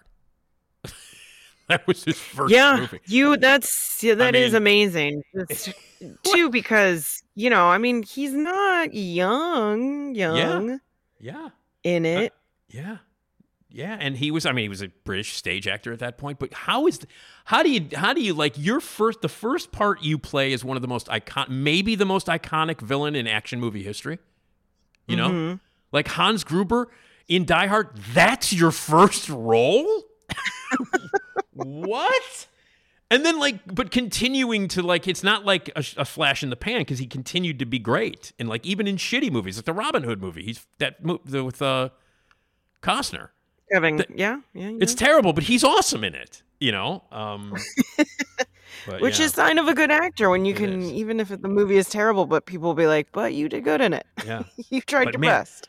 But right out of the gate, he's Hans Gruber. I can't even, you know, like holy shit. hmm So, I don't know.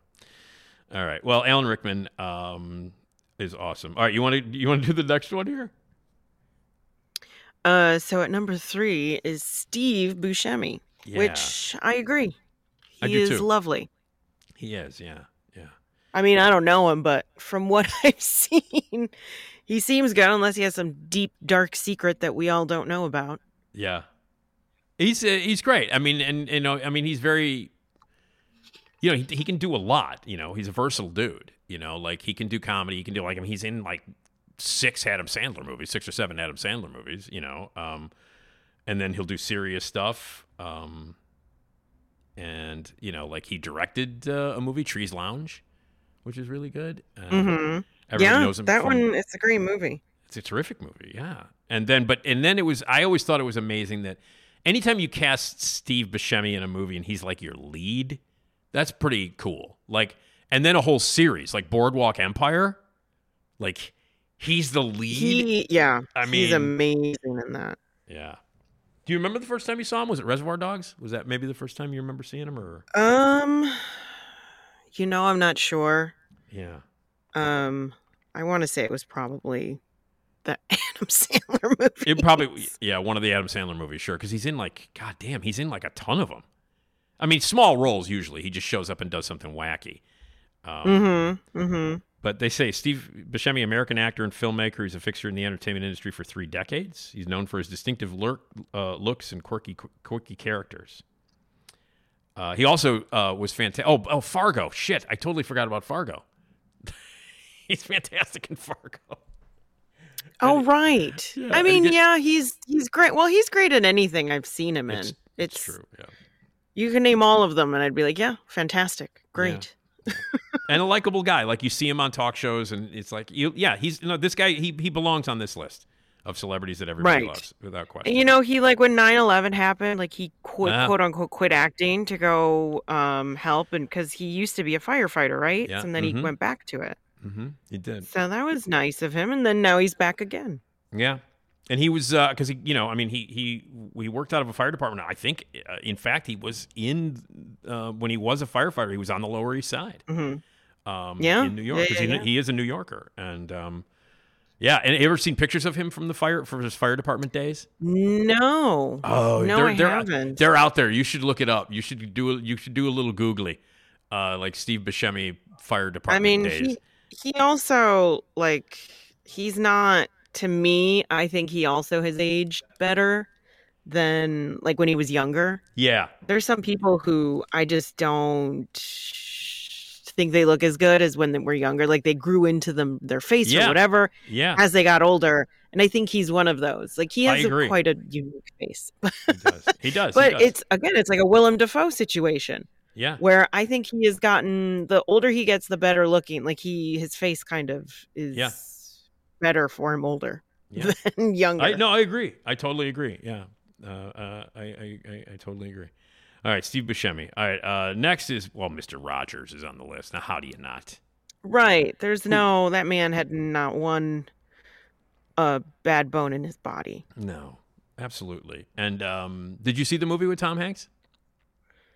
I did not. It's good. I it's did not. good, but it's weird because I mean that that movie's fine. He's good in it. But there was a documentary that came out the same year. Yeah.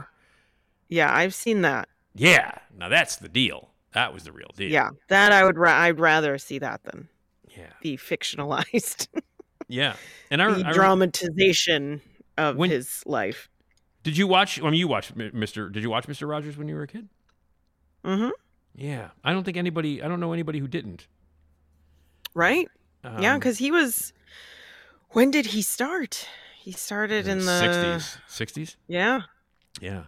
Because you know, yeah, or yeah, in the '60s, out of Pittsburgh. He's out of Pittsburgh. Now, do you know the? Do you know the one of the most fun little uh, facts about his show What's that? is that um because you know Mr. Rogers was out of Pittsburgh, and um so is George Romero, and George Romero worked on Mr. Rogers' Neighborhood. Mhm. Um, and so some of the equipment that was used in Mr. Rogers to make Mr. Rogers' Neighborhood is used in Night of the Living Dead.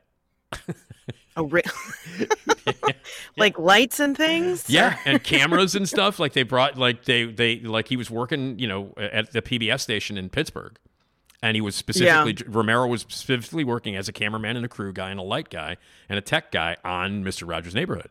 And he asked Fred Rogers, like on the weekend, he's like, "Can I use some of the equipment? I'm making a little zombie movie." And, and he was like, "Yeah." Can I use your house that uh, Yeah. you film in? Could you imagine? yeah. Zombies crawling around the fish Yeah. tank and everything. I just love the fact that Night of the Living Dead is connected to Mr. Rogers' Neighborhood. I just love that. I love that little piece of trivia. It's like, yeah, it'll always be like Night of the Living Dead will always forever be connected to Mr. Rogers. and Mr. Yeah. Rogers was like, he was like, you know, and, and Romero told him what the movie was. It's about these, it's about zombies that come back to life and they're flesh eaters. He's like, go ahead, use the camera, mm-hmm. sure. it's like, I mean, it's not like, yeah, it's not like the zombies are going to stay in the camera when he's filming. right, right. Yeah. But he was like, you know, he was like, I don't know if anybody, you know, I don't want you to be concerned about the content of this and, you know, uh, to tarnish Mhm. your any kind of reputation that you have. Can you imagine someone's like, they used Mr. Yeah. Rogers cameras. How dare they? You've been someone objecting to that. I cannot believe that That Mr. is Rogers would allow. For children. Yeah. You're Yeah. filming it on the Yeah. same camera? How dare they? That camera is tainted. yeah. It's only for zombies now. oh man. I you know when I was a I didn't appreciate Mr. Rogers until I got a little older. I have to say because Mhm. when I was a little kid, you know, um, and I watched that stuff on PBS, I thought you know I liked I liked um, Sesame Street, and I was like I was Yeah. you know Se- Sesame Street. I was four when Sesame Street debuted, so I was part of Mhm. the the initial the initial run of Sesame Street. I am of that generation, so I like Sesame Street. I loved it. I liked the characters. I, I was a fan of Grover. Grover was always my favorite. Right. Yeah, no, Um, he's he should also well most of uh I think everyone from Sesame Street should be on this list as well. Well, except for uh, what's his tickle Elmo. Fuck him. Uh, Wow. not a fan of Elmo. He's Hey, like a three year old. I, I can't stand Elmo. I can't stand him. And, and one of the reasons I can't stand him is he kind of replaced Grover as that go-to character.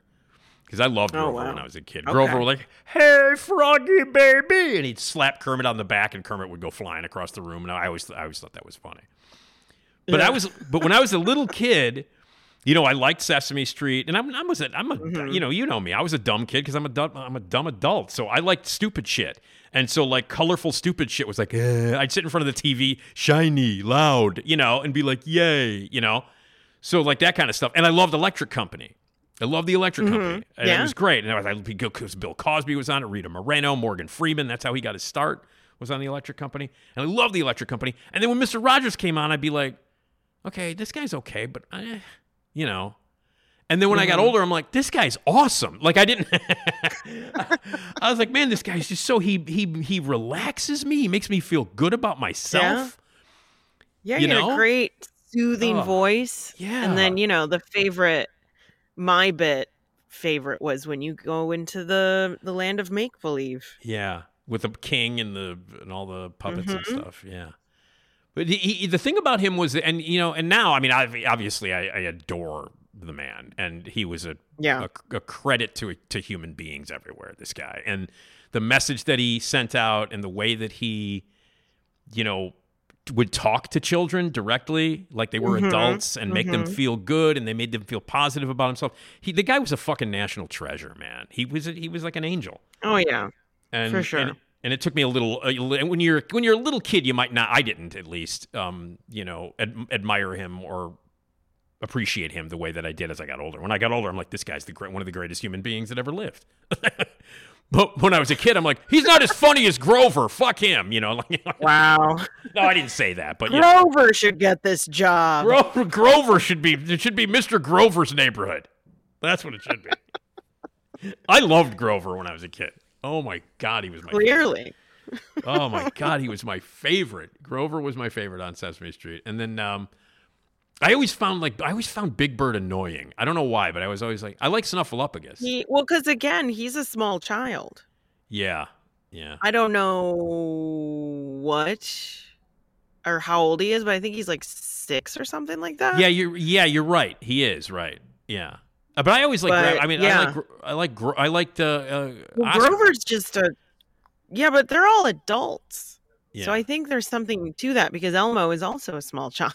yeah, I can't stand Elmo. Oh my you god. don't like the you don't like the Yeah, kids. I don't like kids. Fuck them. That, it, yeah. I guess that's consistent with how I feel about the real world anyway. Because kids like get them away from me.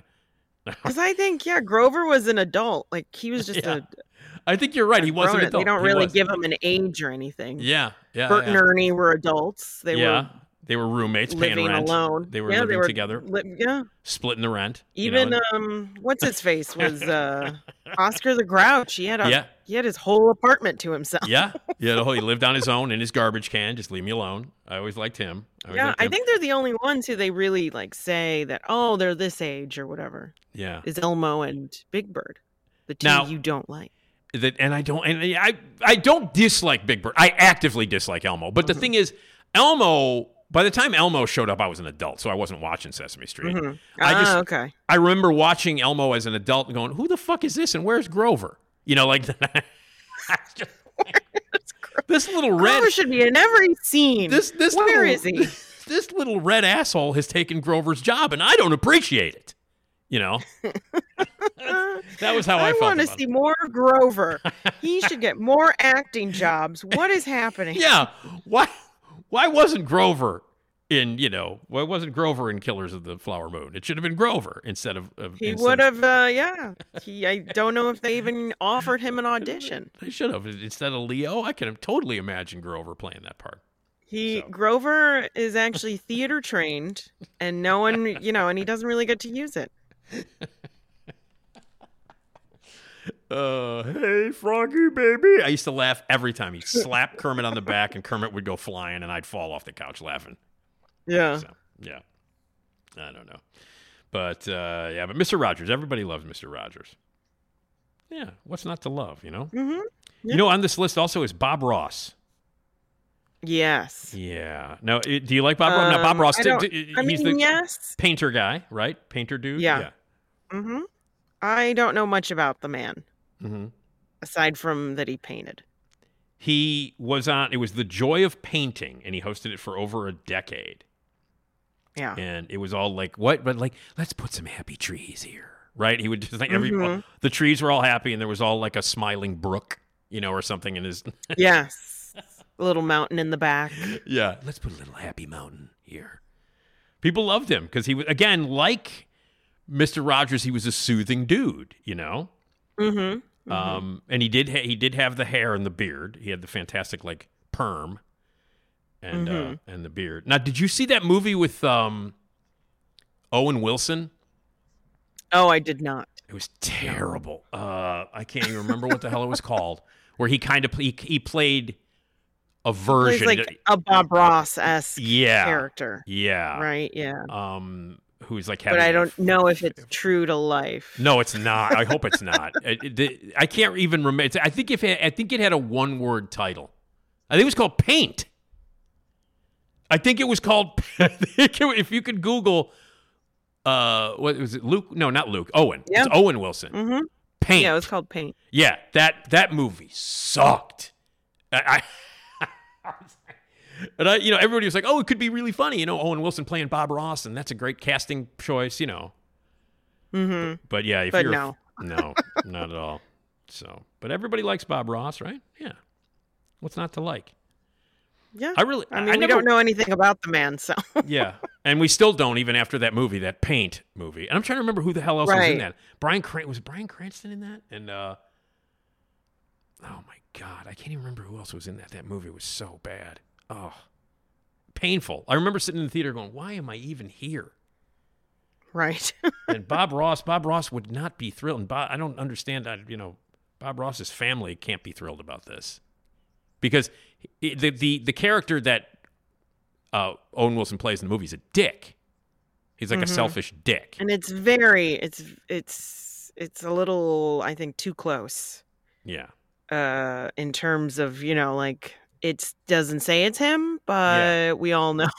yeah, I mean, he's got a big old, mm, you know, He's got the hair and and everything. the- so yeah. it was, it was very Yeah. similar. So even if they were like, "Oh no, it's just a play off of him," yeah, people are just going to assume that that's and what and he the like. the plot was him getting angry because someone came, someone on the PBS channel came in after him and started to take his ratings.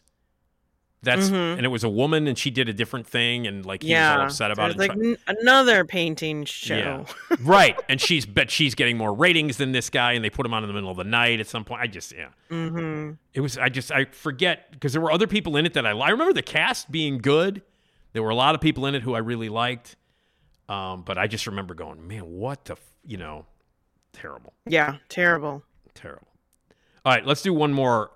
Uh, number seven, Esmeralda.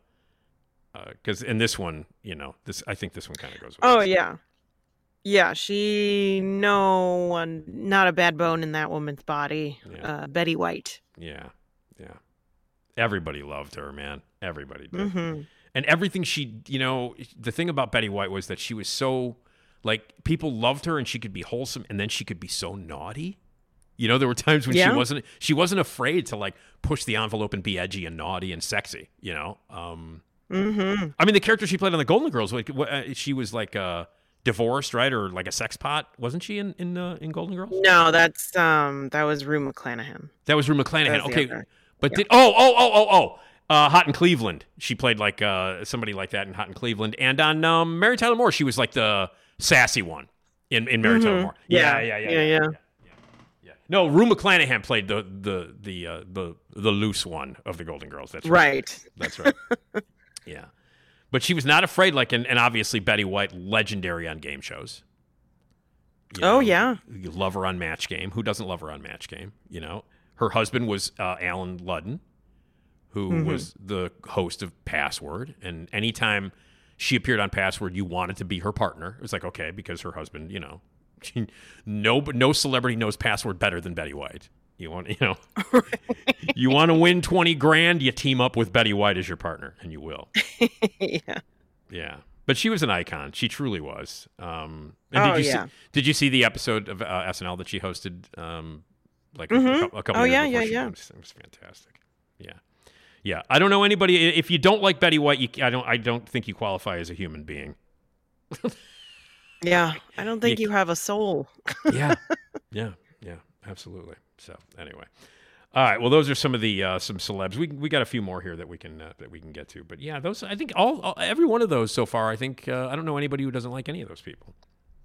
Right? Yeah. Yeah, no, they're all it was um they're good. They chose some good people. They Chose some good people, celebrities that everybody loves. And, and think about that. If you want to jump in uh, with any of these, like if you have a celebrity that, all right, you know what? I would love to hear from you. And again, uh, 773 417 6948. 773 417 6948 is our voicemail. Or you can leave an email, nickdpodcast at gmail.com. Um, what celebrities do you love that you have to defend? That's an entirely different one. Think about that a little bit. Mm, um, yeah. Esmeralda, because I kind of I kind of threw that at you, um, uh, because and the only reason it was in my brain was because I was talking about earlier this morning. I was talking about uh, Courtney Love with Julie, and Mhm. uh, and found myself like, yeah, I I had to defend Courtney Love, but you know, uh, so are there celebrities out there that everybody seems to hate except you? So, Okay. and then there are celebrities I guess that everybody loves that people don't like. I guess like right now, a lot I of mean, people, yeah. Right now, a lot of people are not uh, are are not thrilled about uh, uh, uh, about Taylor Swift.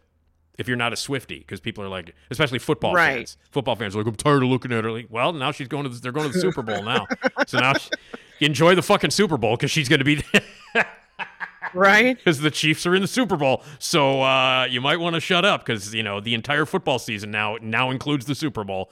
Taylor Swift will be there. So. And a lot of people are like, is Usher going to bring her out on stage? You know, for the halftime. Yeah. That's now, that's like the big rumor now that the Chiefs won. You know, the Chiefs won yesterday and they're going to the Super Bowl. So now it's like, oh, is she going to show up and, you know, on the, and, you know, on the stage and do a song and all that stuff. Yeah, people are, people, people are, are dissing on the Tay Tay, the, uh, the football fans. I don't know. It doesn't, you know, I mean, I don't, I don't care. You know, it doesn't, it doesn't. I don't know. It- it- more people will watch the goddamn games. I don't know. You know, don't you think that more people are like people who wouldn't normally watch football are watching it now Yeah. because they, they want to see? How can that be bad for no, football? absolutely. Yeah. I mean, and, that, and and you know, oh, well, first of all, the Super Bowl, everybody watches the Super Bowl, even if you don't want to, because of the commercials and all the other shit that happens. But Mhm. you know, the ratings are going to be higher because of her. There's no question. There's no question about it.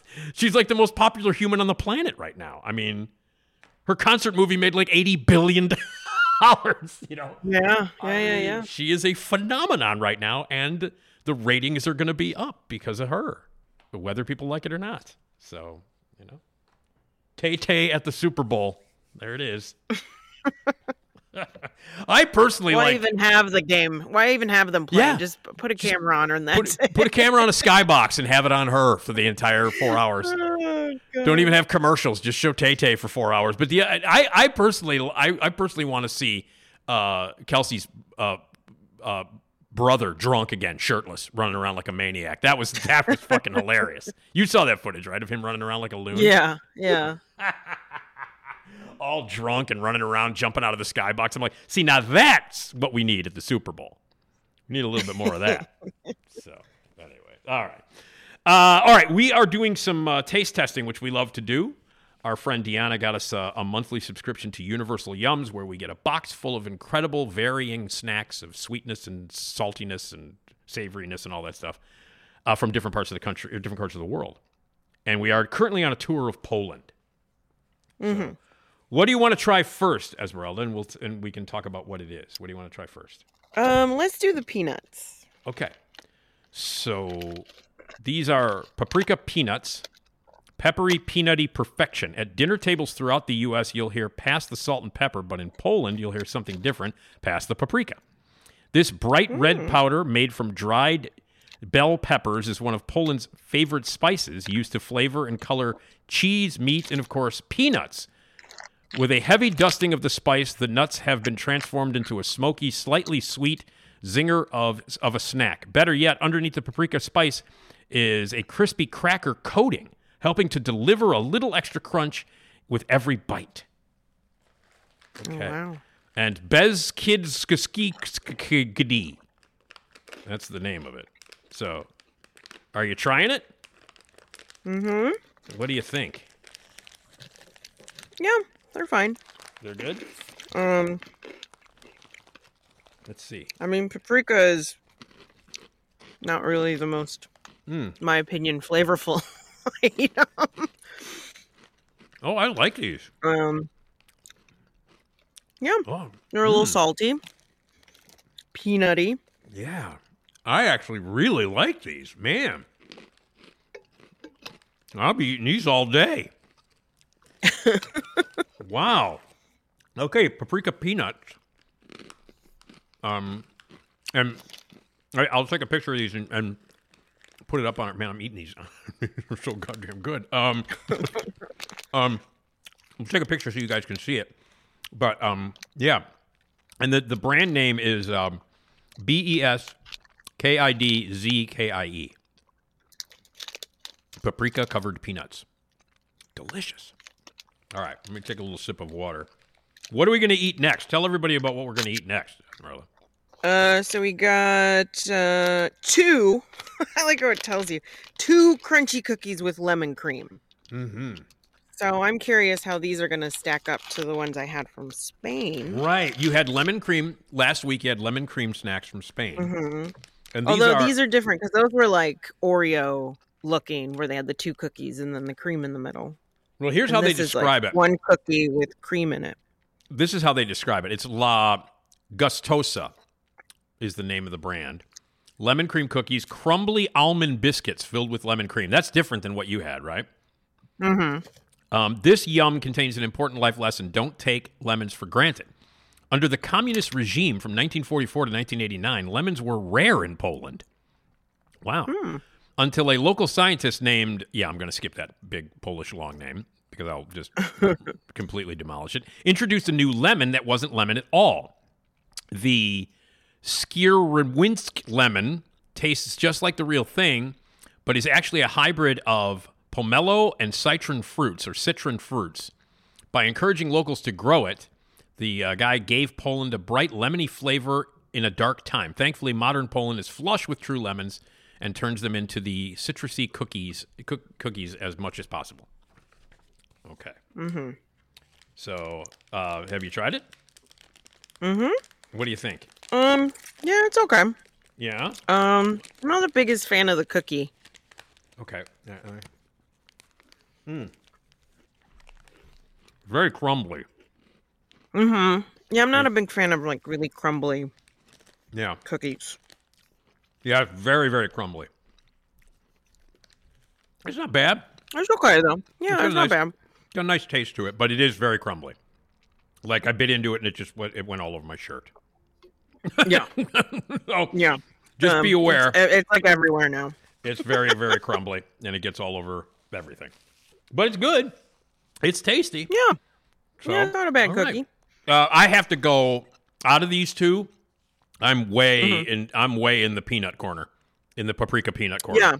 Um, out of these two, I guess I would say the cookie. Okay. So you're going sweet instead of savory on this one. Mm-hmm. Okay, cool. All right, awesome. Well, again, if you want to check out Universal Yums, you get a great booklet, which a bunch of activities, very colorful, a nice map of Poland, and a whole box full of really cool snacks. And today we tried uh, the paprika peanuts, which I thought were fantastic, and the um, the lemon cream cookies with crumbly cookies, and those were good too. So two good snacks. So far, we we done well because we had the dark chocolate marshmallow bar, which was pretty good. Mm-hmm. Yeah, And that then was the- nice. The Monster Munch potato snack, which I enjoyed very much. Yeah. So there you Same. go. And we, we have more snacks to come.